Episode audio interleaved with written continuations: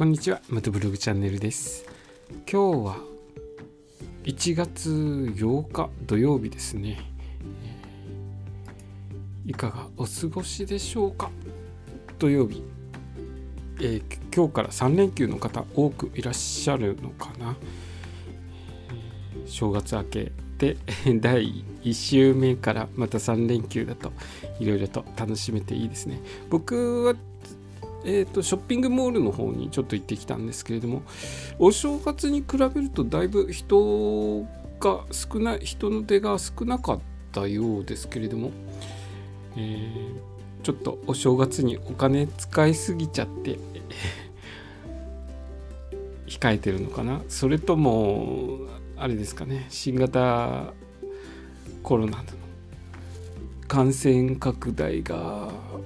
多くなってて控えていらっしゃるんでしょうかね。ちょっとその辺は。わ、えーからないですけれども。人手はちょっと少なかったですね。明日明日から少しずつ増えていくのかな、えー今日はですね数日前に道の駅全国制覇と地球から月までの距離38万キロ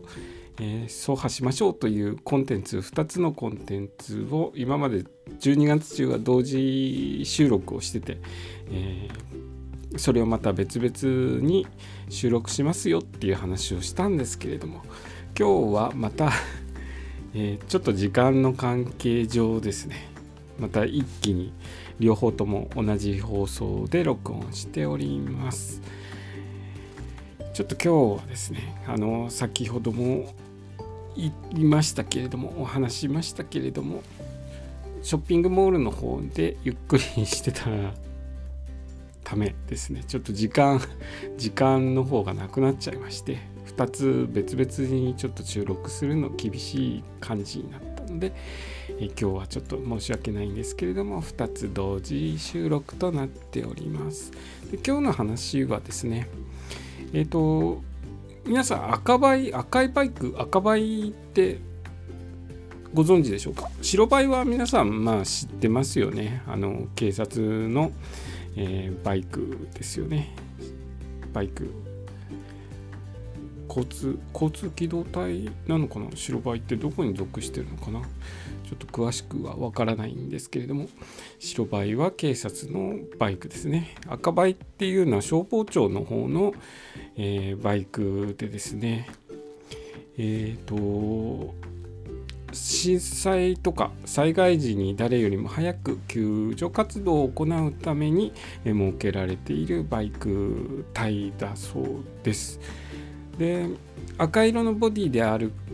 ことから赤バイとも呼ばれていて、えー今から50年以上前の、えー、と1965年代に赤色赤色灯とサイレンをつけた消火器を積んだバイクが始まりだそうですただ1971年あごめんなさい。1976年に廃止されたみたいですね。だいたい20年ぐらいで廃止されちゃったのかな。でですね一度は廃止になったんですけれども1995年阪神・淡路大震災で瓦礫とかで車が入っていけない場所とかが増えてちょっと大変だったみたいなんですよね。その関係で機動力に富んだバイクを使おうということで赤バイがまた復活したそうです。主に山岳地域の災害現場とか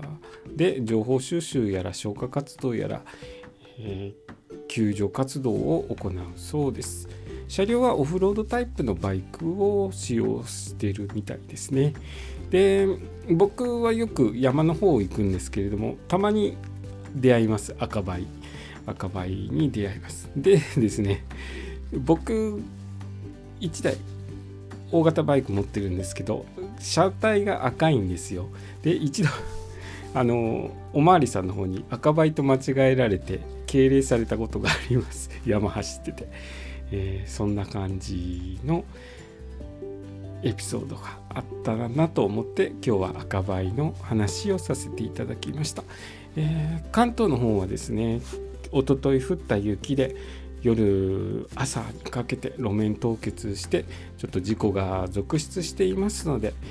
路面凍結の方注意しながら連休楽しんでくださいね。今日のお